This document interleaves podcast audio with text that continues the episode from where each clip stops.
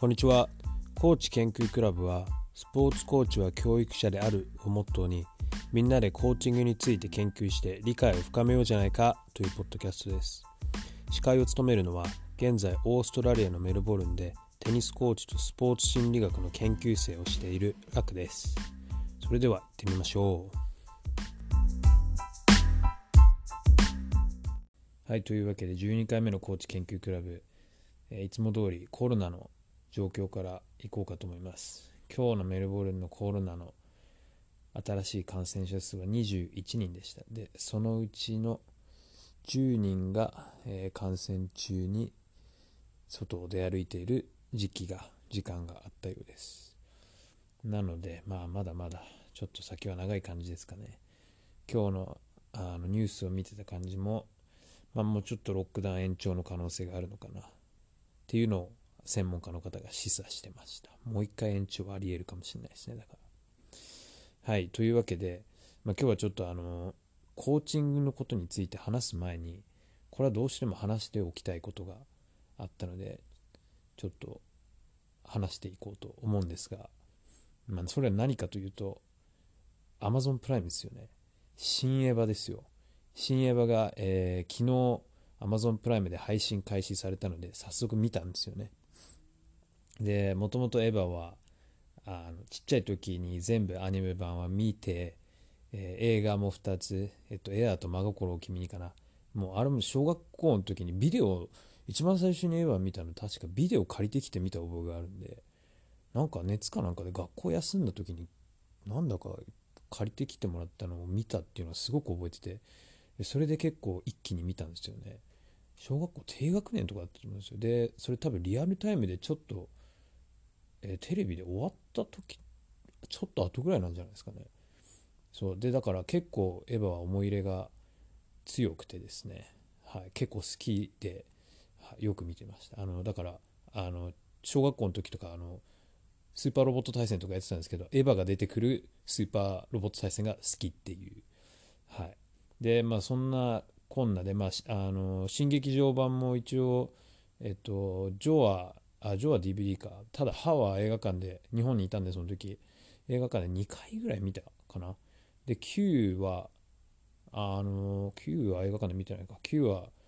どっか、どっかで見たんですけど、まあ、今回ちょっと、あの、昨日配信っていうのを昨日ちょっと知って、まあ、近々出るってことは知ってたんですけど、あの、昨日知ったんで、急遽見たんで、あの Q は見直せずにだから最初の方ちょっと Q 何があったか思い出せずに見てたんですけどあのまあこれで最後かと思うとなかなか感慨深いもんがあったんですがうんちょっといまだにあの消化しきれてないんですけど 何が何だったのかなんかこう覚えてる部分といえば農業 農業をめちゃくちゃしてるっていう部分とあとはあの碇玄道って人類保管計画結構全人類をこう左右してるものの理由が結構思ったよりもなんかこじんまりしてたなっていう感想ぐらい。あとはあの庵野さんのあの監督のやっぱり特撮好きがなんかあの特撮スタジオの感じとかえしんなんかシン・ゴジラみたいな感じがすごかったんではい。あのそれぐらいです。かなりやっぱ最後の方はでもちょっとあのやっぱ昔の映画版的な雰囲気がすごくてねあの電車のシーンとかね。うん。なかなかあのいろいろちょっとあこうその原点回帰じゃないですけど結局そういうところに着地するんだなっていう感じ。うん。あとあのなんか序盤のあのシンジのあのうじうじっぷり。うん。なんかそれもちょっと何て言うか原点回帰じゃないですけど、うん、まあいいんじゃないですか。あの感じで。結構長かったなって感じもしたんですけど。まああれはあれでうん。あのエヴァの終わり方としてはああいう感じでいいんじゃないですかね。って思いました。ただとにかく絵がめちゃくちゃ綺麗だったかな。うん。はい。まあそんな感じでまあちょっとあの新エヴァだけはちょっとまあ一応なんか少しぐらいは話そうかなともう。ちょっとこう自分の中で消化できてもし気が向いてもう一回見たらまた少しなんか思ったこと気づいたことを話すかもしれないんですけど。はい。というわけで、まあ、ととりあえずはあのね新エヴァの話からっていうことで。はい。っていうわけで、まあ一応今回はですね、もう12回目になってきて、で、しかも連日配信してるということで、何について喋ろうかなと思ってたんですけど、あの、まあなんかちょっと、今まで自分がコーチしてきて、えー、これが失敗だったなとかって思ったことをちょっと話していこうかなみたいな。うん、でとりあえず今僕はテニスのコーチやってて6年目なんですけどまあコーチっていう意味ではその前もパーソナルトレーナーやっててパーソナルトレーナーやってた時期がうん多分全部合わせたら2年ぐらいはやってたのかな。っていう時期もあったんでまあ教えてるっていうことに関してはかれこれ8年ぐらいはやってるのかな全部で。はい。だパーソナルトレーナーが2年ぐらいとあとかぶってる時期もありのでテニスが6年。うん。で一応それもやってたのがまあオーストラリアメルボルンとあとはテニスのコーチだったら上海でやってたのとあと東京でやってた時期があったんで一応3カ国でやってみてで、まあ、今までこれが失敗だったなと思ってあの変えたことっていうのはまあなんかいろいろあるんですけど多分今思うと一番大きいのはあの何罰を与えないっていうことがすごく大きくて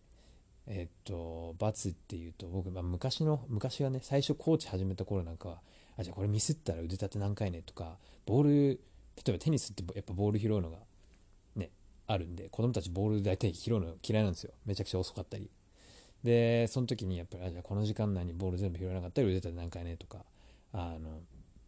何、ラインタッチってこう走らせたりだとか、やってて、で、まあそれも結局はやっぱ自分がそういう育ち、自分がねジュニアでテニスやってた時にそういうことをいっぱいやってきたからあのそうそのその方法しか知らないかったわけで最初は。である日中国でコーチしててその時のあのコーチみんなであの働いてた会社、まあ、コーチの会社だったんで。であミーティングの時にあの一番上のあの、まあ、社長ですよね。がまあ、そういうのはやめた方がいいよっていうのを話してて。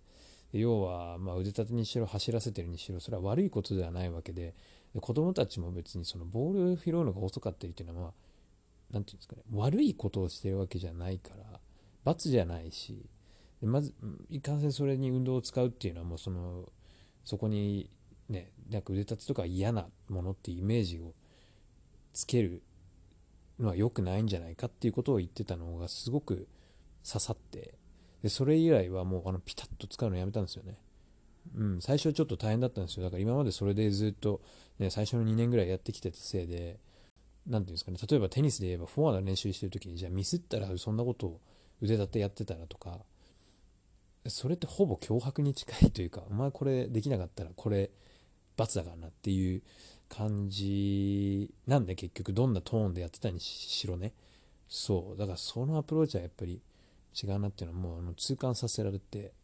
でそう。だからそれ以外はもうそれ以来は全く使わなくなったんですよね。そういう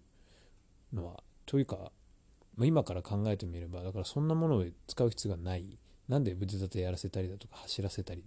例えば子供がフォアハンドなり何かをミスった時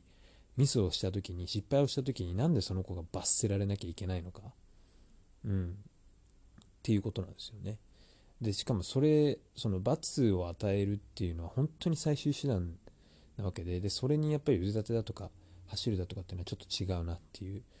うん、本当に罰ってなった時は多分それ相当悪いことをやって単であればもう罰せられるべきではあるんですけどそんなことは子供たちだったら特にほとんどないと思うんであの、うん、ちょっときちんと向き合って話してあげれば済む話とかってことが多いんではい、だからそれは一つ自分がコーチしてきた中でかなり大きな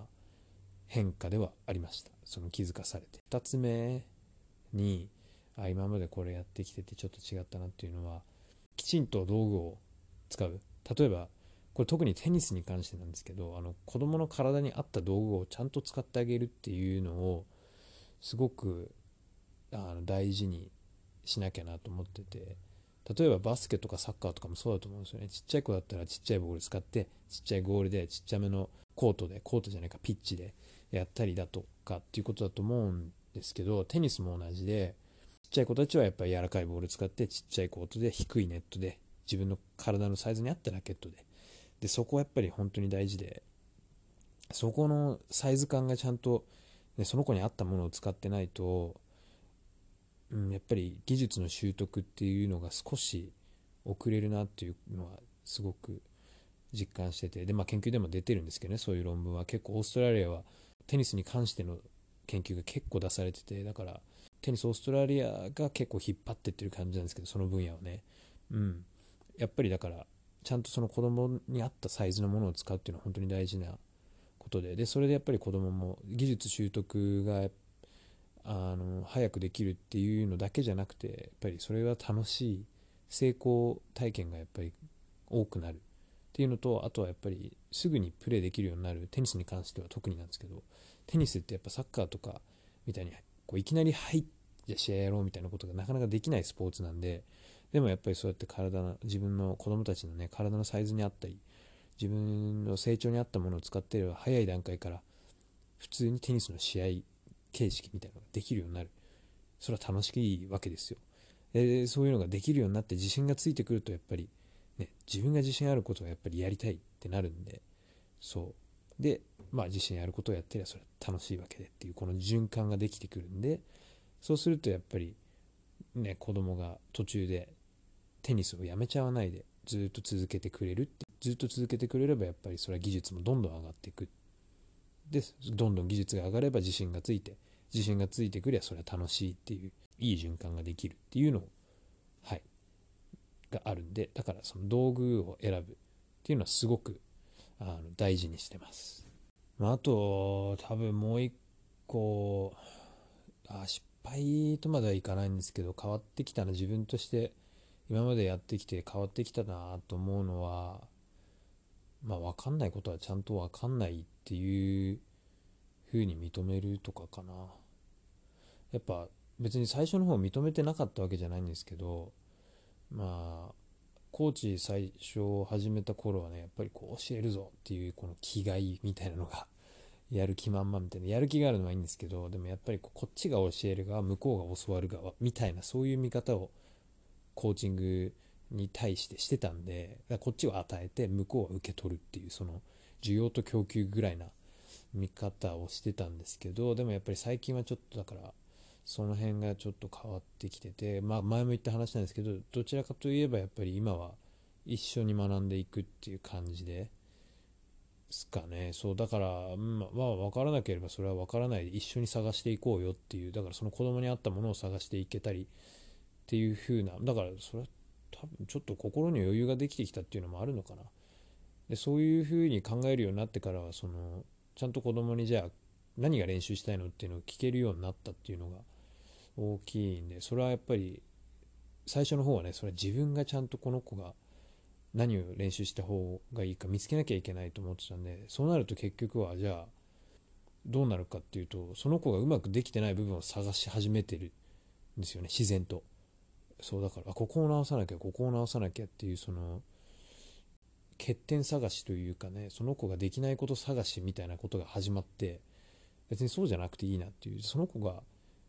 なんか強みがあるんであればそこを伸ばしてあげてもいいわけだし第一そうやっぱりその子が、ね、今ここを伸ばしたいっていうのがあればそこをやればいいわけで、うん、なければ一緒に探せばいいっていうそう一緒にだからそれは学んでいけばいいっていう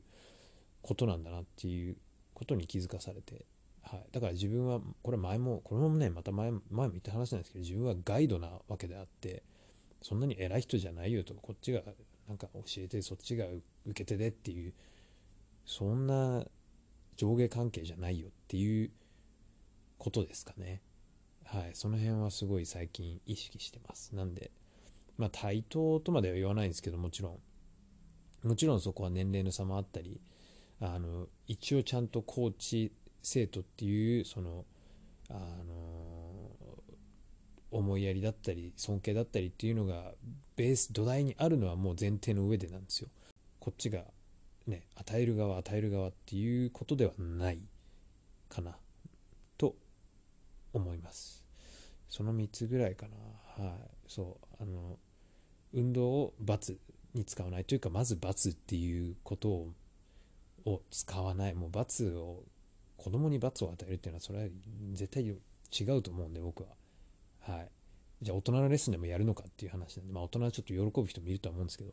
あの運動できるからみたいなので。まあでもそうそうそう。だからそういうのはちょっとすごくそこはあの意識してるとこですかね。とあとはやっぱその道具選びこれは結構テニスに関してはかなり、うんあのきちんとやらないとっていうことだと思うんで他のスポーツはちょっとどうなのかな分かんないんですけど。でやっぱりでそれで3つ目がその、まあ、自分のコーチングに対しての見方っていうものが変わってるな変わってきたなっていうところですかね。はい。その3つかな今までコーチやってきて自分が、まあ、失敗なり自分の経験から学んで大きく変わったところ。うん。はい、まあ、今日はじゃあそんな感じであの今までやってきて自分がコーチをしている時に変わったなと思った。変えていったな。あここが違ったんだなっていうこうあの気づきがあって変わった。改善ってやつですよね。これ英語でも改善っつって。そう改善していった点をの話でした。あとは新エヴァね。はい。まあそんなとこですかね今日は。ということでじゃあ今日はここまでにします。